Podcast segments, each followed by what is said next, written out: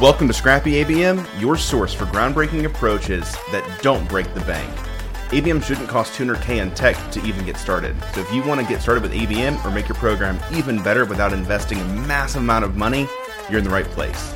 Each week, we'll hear from the brightest minds in the marketing world who are redefining ABM, achieving incredible results with untraditional methods, limited resources, and a whole lot of creativity. This isn't a show about how much money you can spend on fancy tech or overhyped tools.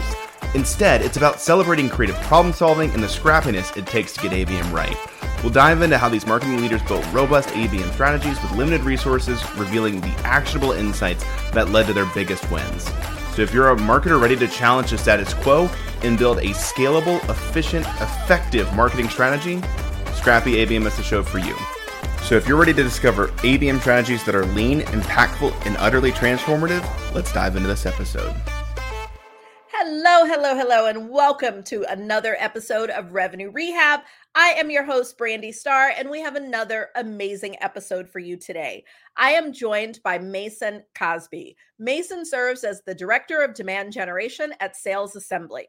Mason specializes in building scrappy ABM programs on low budgets that drive high impact. Serving as the marketing lead at numerous boutique bootstrapped businesses, Mason has sourced over 2.5 million in the past 2 years, driving an impressive 8x ROI.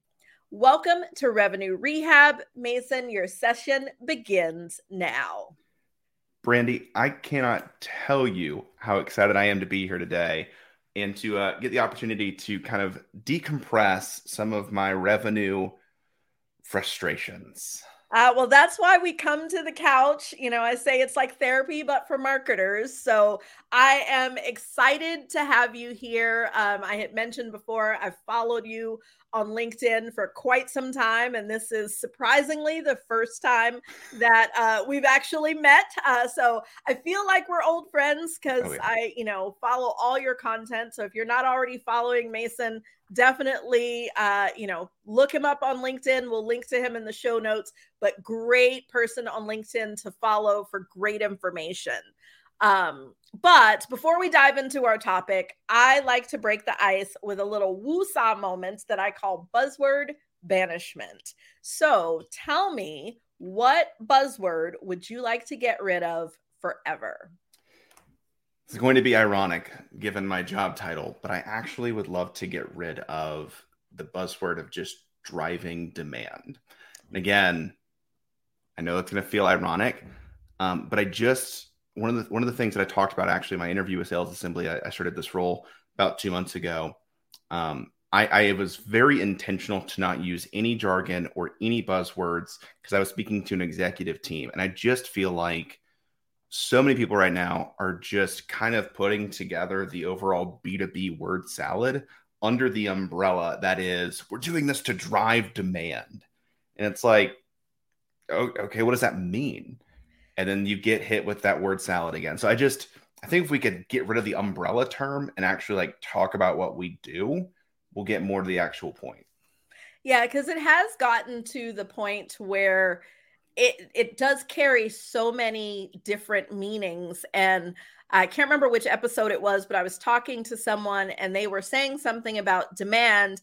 And I went directly to that top of funnel ad spend, you know, search, all of those things, not because that's the actual definition, but that's the most common definition. And, you know, he was really talking about the whole infrastructure of demand generation and all of it. And, you know, I had to pause for a second because I was like, I've actually lost like what the definition is. And, you know, I kind of slap myself on the hand because I'm like, I know better, like that it's not just, you know, all the top of funnel efforts of, of, driving attention or attracting people. So I am with you there. Umbrella terms in general usually tend to, you know, lose their impact. Oh, yeah. Um, so now that we've gotten that off our chest, uh, tell me what brings you to revenue rehab today? Well, another jargony buzzword is account based marketing. And I I just think so many marketers have lost the point when it comes to account based marketing. Um, and they either go one of two directions. They either think it's just ads. So they're just running ads and they run it uh, up against a list, or they think it's sales. and the reality is it's it's neither. And I, I'm a firm believer in this idea that account based marketing is less of a strategy and it's more of the appropriate mindset that B2B marketers need to be taking as they think about how do we actually functionally grow a business. So that's why I'm here today. Okay, yeah, and I I agree with you. Like it really is a mindset because if you look at B2B companies, there are some that really have an account based mindset. They are like, these are the people we want to go after for these reasons. And, you know, I have one client, they have a target account list. And if the account's not on that list, they do not care at all. Like that's yeah. great that they went to this webinar or downloaded this white paper. Like, you know, good for them. We got great content. We don't care. Mm-hmm. Me, that is an account based mindset. Like these are our people. Uh, the fact that you sell two accounts does not mean that you're, you know, in that account based mindset. Like if you're trying to get all of the accounts or, you know, whoever you can attract, that's not ABM. Nope. Uh, so I, am definitely with you there, and and I want to come back to. I love the term scrappy ABM because I think that is a nuance uh, to how you approach ABM. But before we jump into that, I believe in setting intentions. They give us focus, they give us purpose, and most important, it gives our audience an understanding of what they should expect from our discussion. So, tell me, what's your best intention for the discussion? What I hope people get from this conversation is that ABM is a highly accessible and highly effective strategy that you can start to run today for like $30 a month. Okay. Um, you know, marketing budgets are currently tight with, you know, some of the economic uncertainty, another buzzword.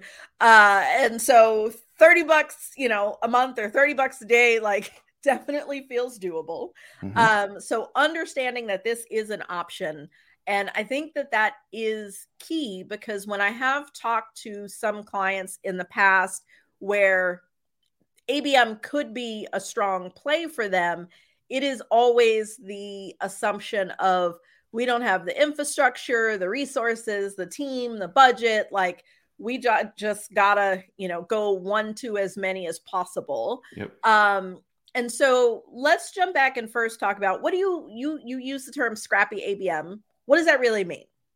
Yeah, so I mean, I I view scrappy ABM as running an account-based program without an ABM platform, without a gifting platform, without um, this intent data, without really much. The programs that I have run that have been most successful only really had a CRM, marketing automation, and then the ability to get a target account list. Outside of those pieces of technology, which even that you could argue is not even super necessary if you are super, super low budget, but like most B2B tech companies that I know, or B2B companies in general, have a CRM. They've got some form of marketing automation. They have the ability to get a list somehow, some way.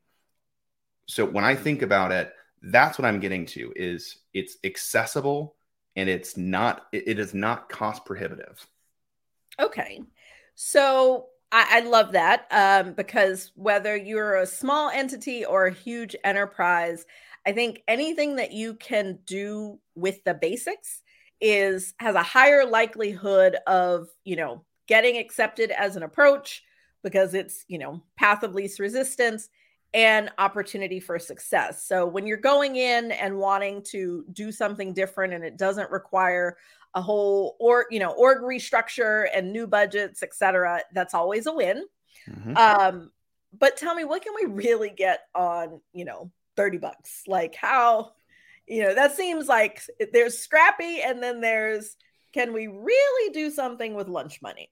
Yeah, I'm glad. I'm glad you asked. I'm so sorry. I actually lied. It's thirty two dollars a month.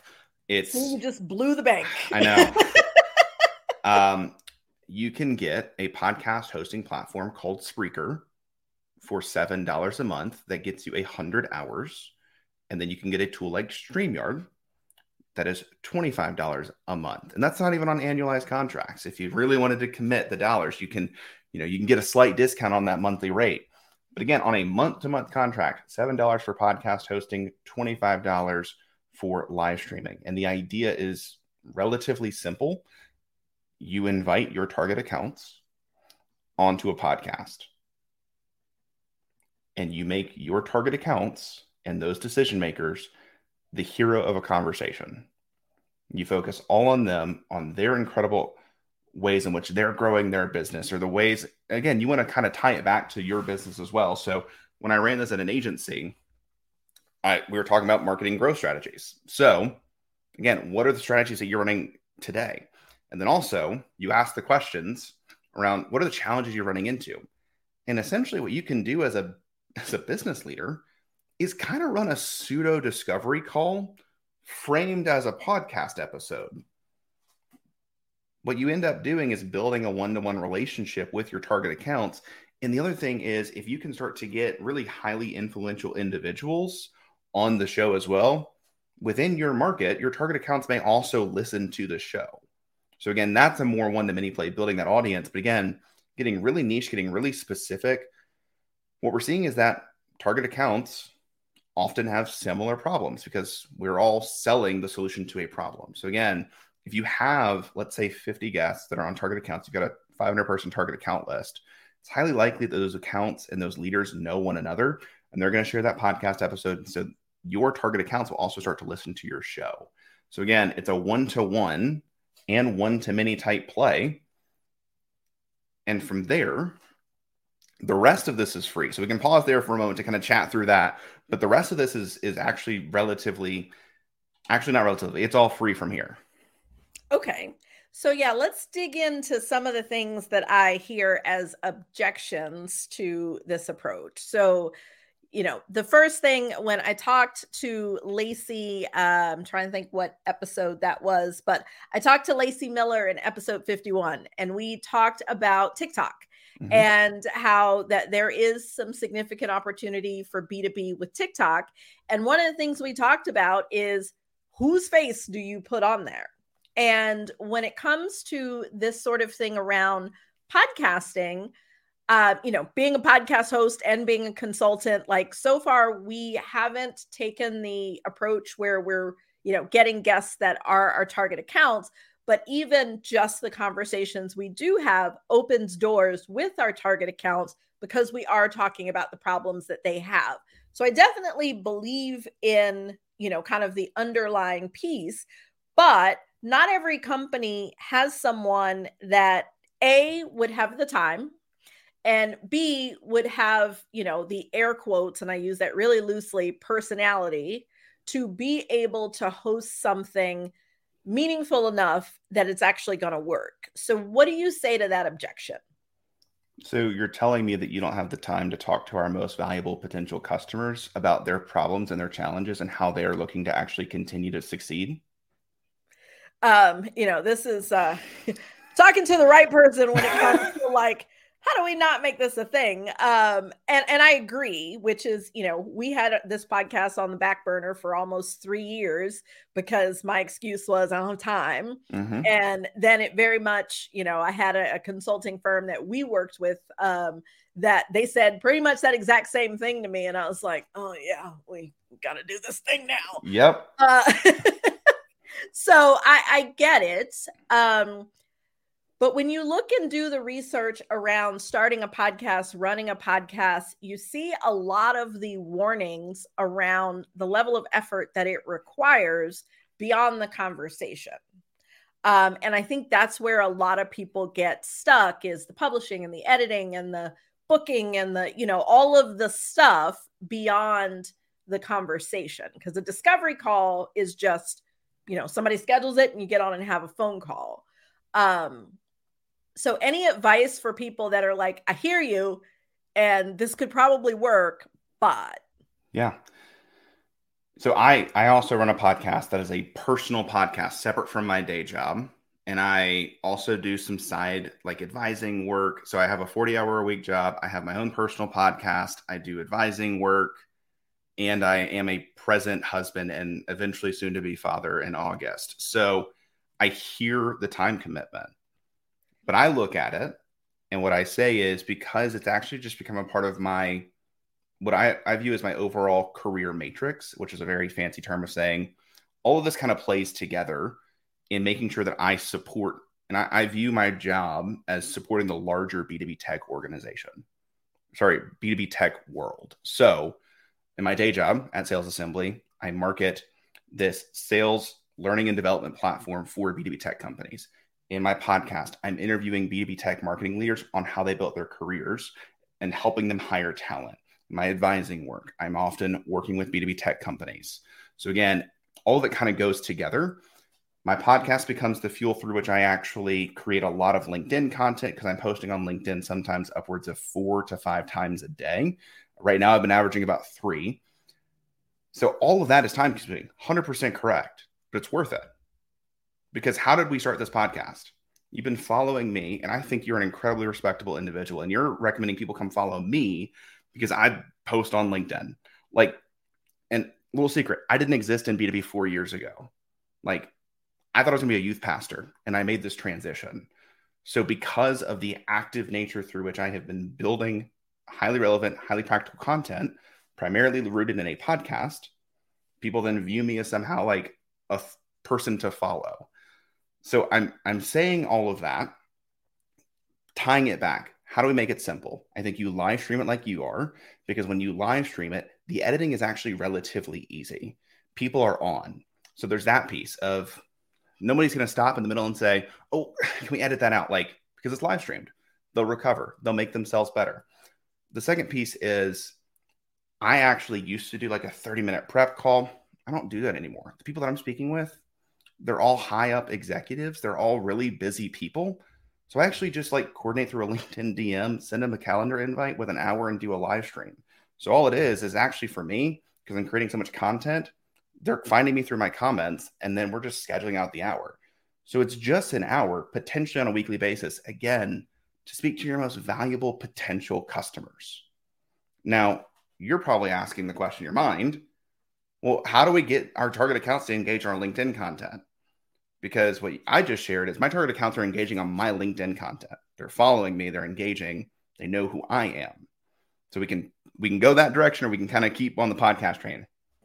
Um you know, I want to go down the LinkedIn direction because I think you've definitely made the point in terms of the podcast piece. And that thought process that you went through is exactly what we did. One of the reasons why we do live stream it is so we don't have to edit. That takes out, that's a lot of the work is in chopping it up. And, you know, eh, being a podcast guest on a lot of podcasts, I often hate when some of what I thought were the best things that I said get cut out, you know, on the editing floor. Um, and so it is a whole lot more engaging.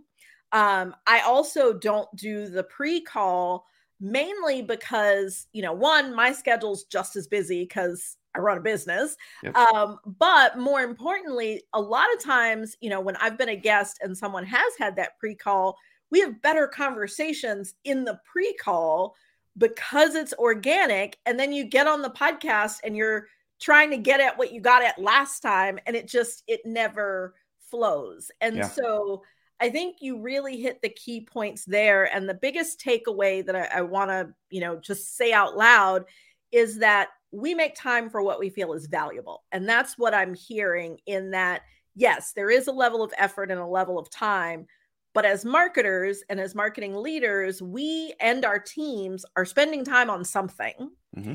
And, you know, you've repeated the fact that these are our most valuable contacts at our target accounts, which is this is the thing that can be the highest priority. Um, and that there's probably something else that we stop doing to make the time. So let's dig into the social piece um, because, you know, B2B, just thinking, you know, and I'm definitely not nearly as active on LinkedIn as you are. But if I look at a post that I make versus that same post posted through our business account, the engagement is night and day. Um, and a lot of times there is this uh, sort of song and dance that people do in how do we bring the right awareness for the brand and elevating the brand's content versus how do we do that for the individuals? Yeah. um, you know where engagement is typically higher. So i'd love to hear more of your thoughts on getting people engaging with that linkedin content that ties back into the brand. Yeah. Great question. Um, for starters if you are looking at do I prioritize a personal account versus a business account, ignore the business account. I ran the I ran the marketing of an agency for nearly 2 years.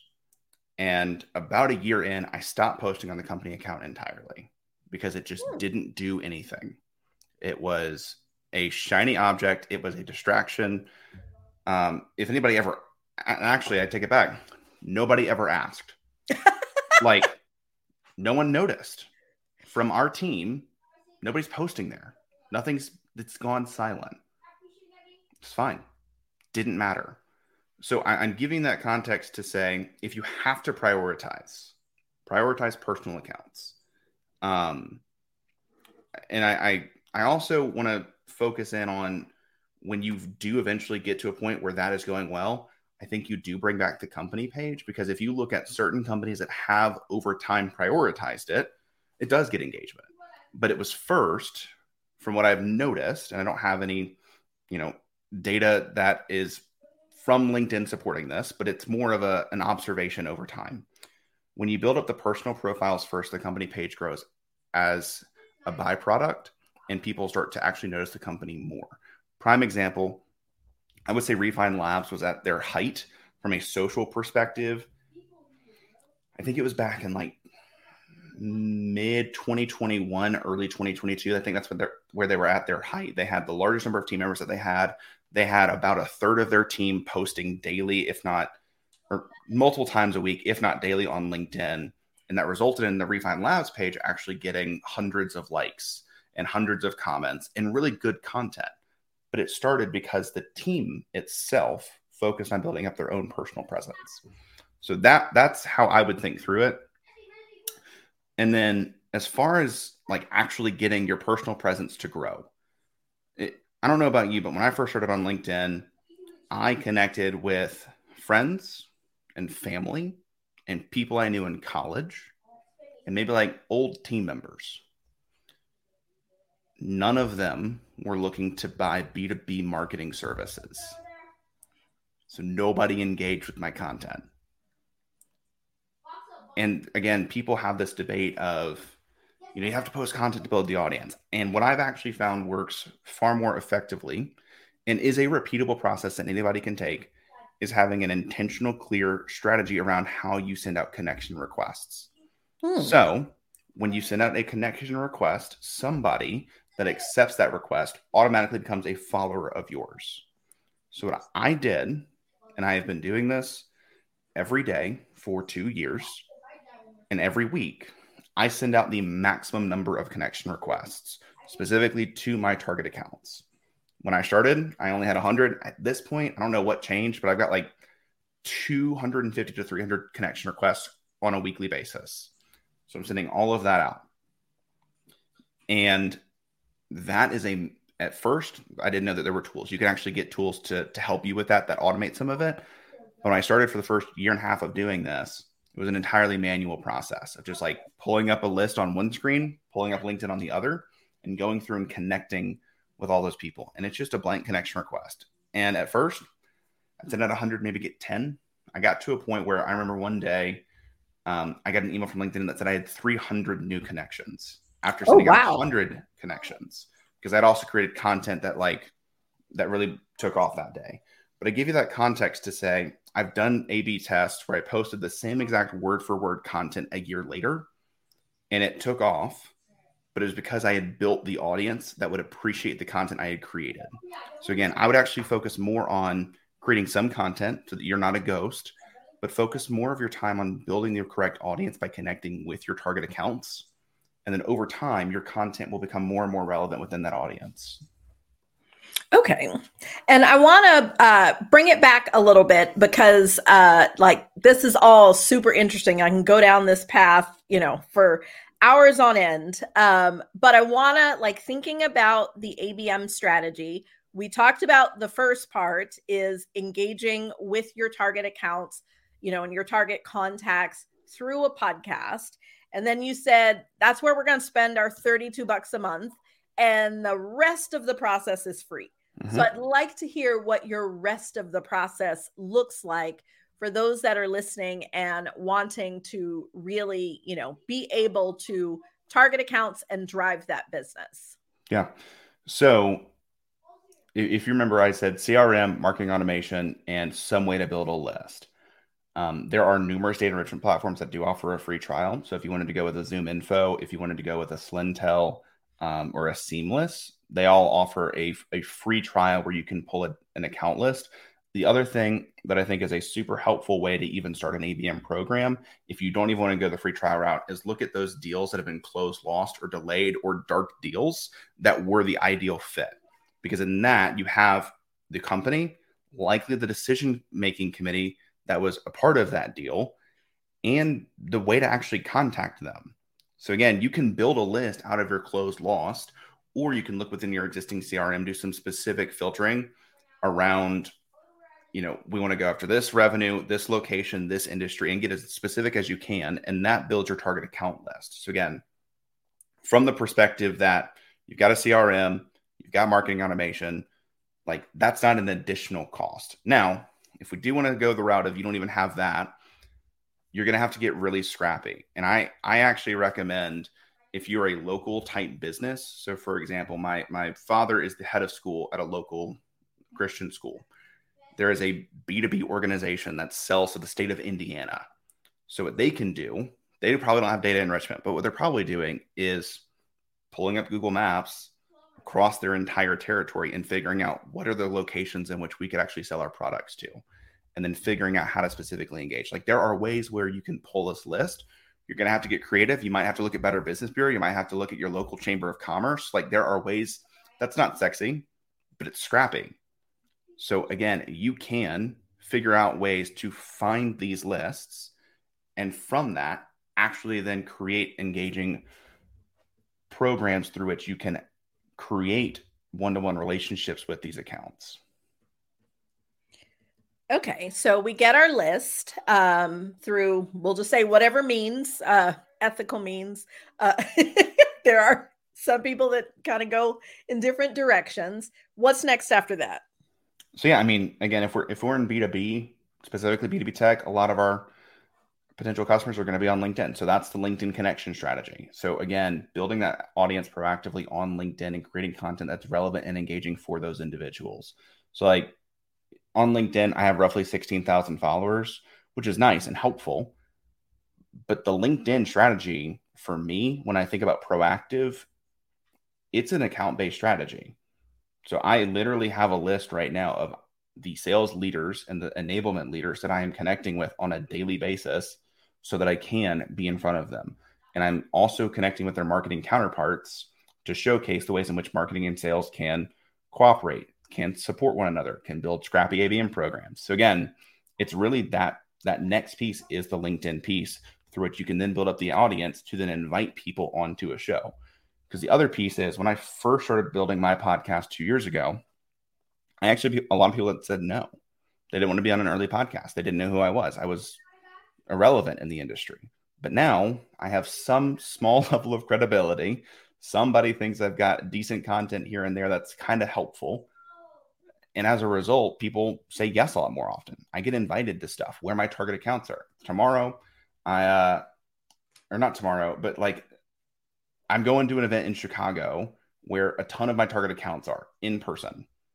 Would you view that as an account based strategy? No, I got invited to it. I couldn't have predicted it. But by the nature of the people that I spend time with online, they are either my target accounts or they have the connection to my target accounts.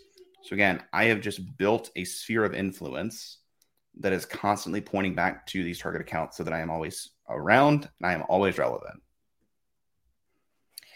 So thinking about this, because um, I see when I think about you know smaller organizations, I definitely see like easy paths to be able to implement this and shift, you know, resources, effort to being able to really take, I mean, because this is a really focused strategy that clearly has big wins. Um, thinking about it for larger entities where, you know, they tend to, you know, turn like a cruise ship uh, yep. as opposed to like a Maserati. Um, like where, how do we, how do we get buy-in? How do we shift? Because, you know, it's one of those things can't totally like just shift directions. You know, it's usually we're going to run a pilot and, yeah. you know, this little group. So for thinking about larger organizations where taking this ABM approach um, is a little harder to get moving. Any thoughts on how they are able to take what you're saying and be able to leverage this when you know there may not be a mason in their organization that can be the person that's this LinkedIn personality? You know, it's it's more of a machine that's running. Yeah, I've got three answers. So hopefully one of these answers will help somebody. Um, the first one is as controversial as this is, don't ask. Like it's LinkedIn connections. You know, it's it's not like we're starting first from a podcast perspective. Like this first step is actually building that LinkedIn audience and creating relevant content. You don't necessarily have to ask anybody. Now, granted, in larger organizations where there's more of corporate structure and legal might start to get a little bit concerned, yeah, like there may be some of those questions. And I, I worked at a company that was 25 and then got acquired by a company that was 600. I had a conversation almost every other week about the posts that I made on LinkedIn. It was just kind of a part of the territory that I eventually got into.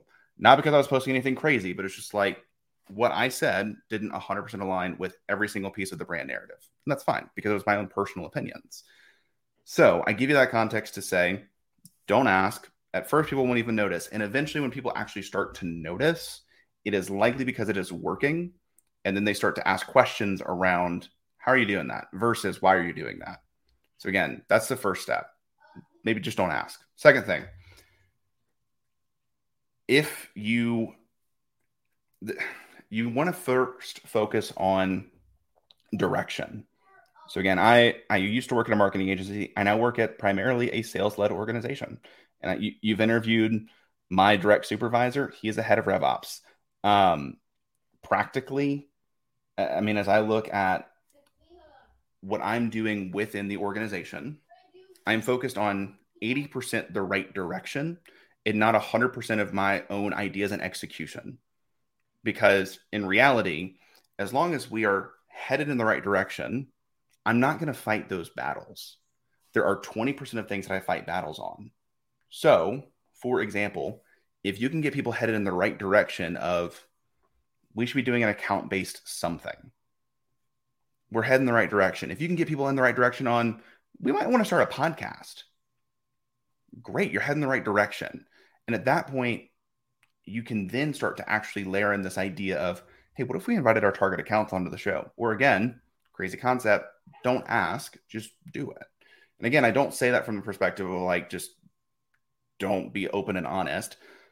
But the reality is, I view it and again, I've even shared this with my new boss. Like, I was hired because you want me to be the expert on this thing. So, like, if it's a big organizational thing, like we're doing a brand messaging exercise right now, there's lots of opinions on how we frame the product and frame the brand within our larger market. And there should be. But this exact guest that we invite on our podcast, as long as we're creating good content that promotes the brand, I don't know that people care exactly who we have on the show. So I don't think you even have to ask on that front. The last one, this is one that I think is potentially the most controversial, but also the most effective. Again, try, maybe build it on your own. The marketing ladder started that way. I tried to convince former employers, hey, we should build a podcast. And I got I got the same objections that we often get. Oh, I don't have the time. Oh, how are we going to do this? Like, it's going to be so expensive. Uh, and like, after about two months of trying to convince that we should start it, I spent the $30 and I built my own podcast.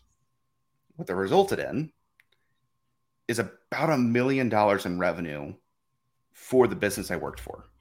Because what happened is we closed, I've done 100 episodes. In the time that I was there, we closed four guests that had been on the show. If I had been there for longer, I already had other guests that were in pipelines. I don't know what ended up with those because I, you know, NDAs and all that. But like the reality is, I built it on my own, and my podcast was on marketing careers. It wasn't even the right topic, but the fact that it was building one to one meaningful relationships and genuine friendships with my target accounts, they trusted me, and that trust transitioned to the brand. So, again, if you can't get the approvals, build it yourself. And the other value is whenever you inevitably leave your organization, because that will probably happen at some point. You're probably not going to work at the same place for the next 40 years. That goes with you as a career asset that now you own. Uh, I was gonna say that's a really, really good point, and I like the. It's more. I always hear people say, "Ask for forgiveness and not permission," uh, which you know, in, in, a lot of places that does help, especially when you're trying something new, because uh, a lot of companies, seemingly, the larger they are, the more resistant they are to trying new things. Um, well, this has been amazing. I think we've hit on a lot of different takeaways um, that go far beyond scrappy ABM. Uh, but talking about our challenges is just the first step, and nothing changes if nothing changes. Uh, in traditional therapy, the therapist will give the client some homework. But here at Revenue Rehab, we like to flip that on its head and ask you to give us some homework. So I always love to have, you know, key takeaways, something that people can do relatively immediately if they're all jazzed they see the value in what you're saying what's our one thing what's our first step that we should take build your list. Um pretty self-explanatory straight to the point. You got to know who we are trying to go after. Mm-hmm. um uh, so that is awesome. And I know you also mentioned uh, that I talked to Brad. Brad was episode 54. So if you are listening, once you finish this episode, jump back one or two uh, and listen to that episode because we had a great conversation around revenue operations um, as well. So a whole different aspect, but really, really good information. Um, well, Mason, I have enjoyed our discussion, uh, but that's our time for today. Before we go, can you tell our audience how to stay connected with you? Yes. And if I can share one final piece, because there's a question yes. that I want to bring back, which is who should you have as the host? So I'll answer that in a moment. Where can you find me? LinkedIn uh, is the main one. I do have a TikTok that I'm trying to to make larger at Marketing Mason. Uh, and then I have my own podcast, which is the Marketing Ladder. So those are the three main places you can find me. Um, and then the last point of who should you have as the host? Ideal situation is either the CEO or the exact persona that you're trying to speak with, because then it becomes a peer to peer conversation.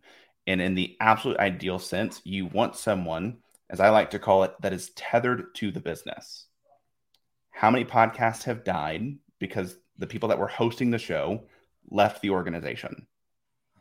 Yeah, so, there's one of my favorites that was in that situation, and I'm like, you could continue. yep.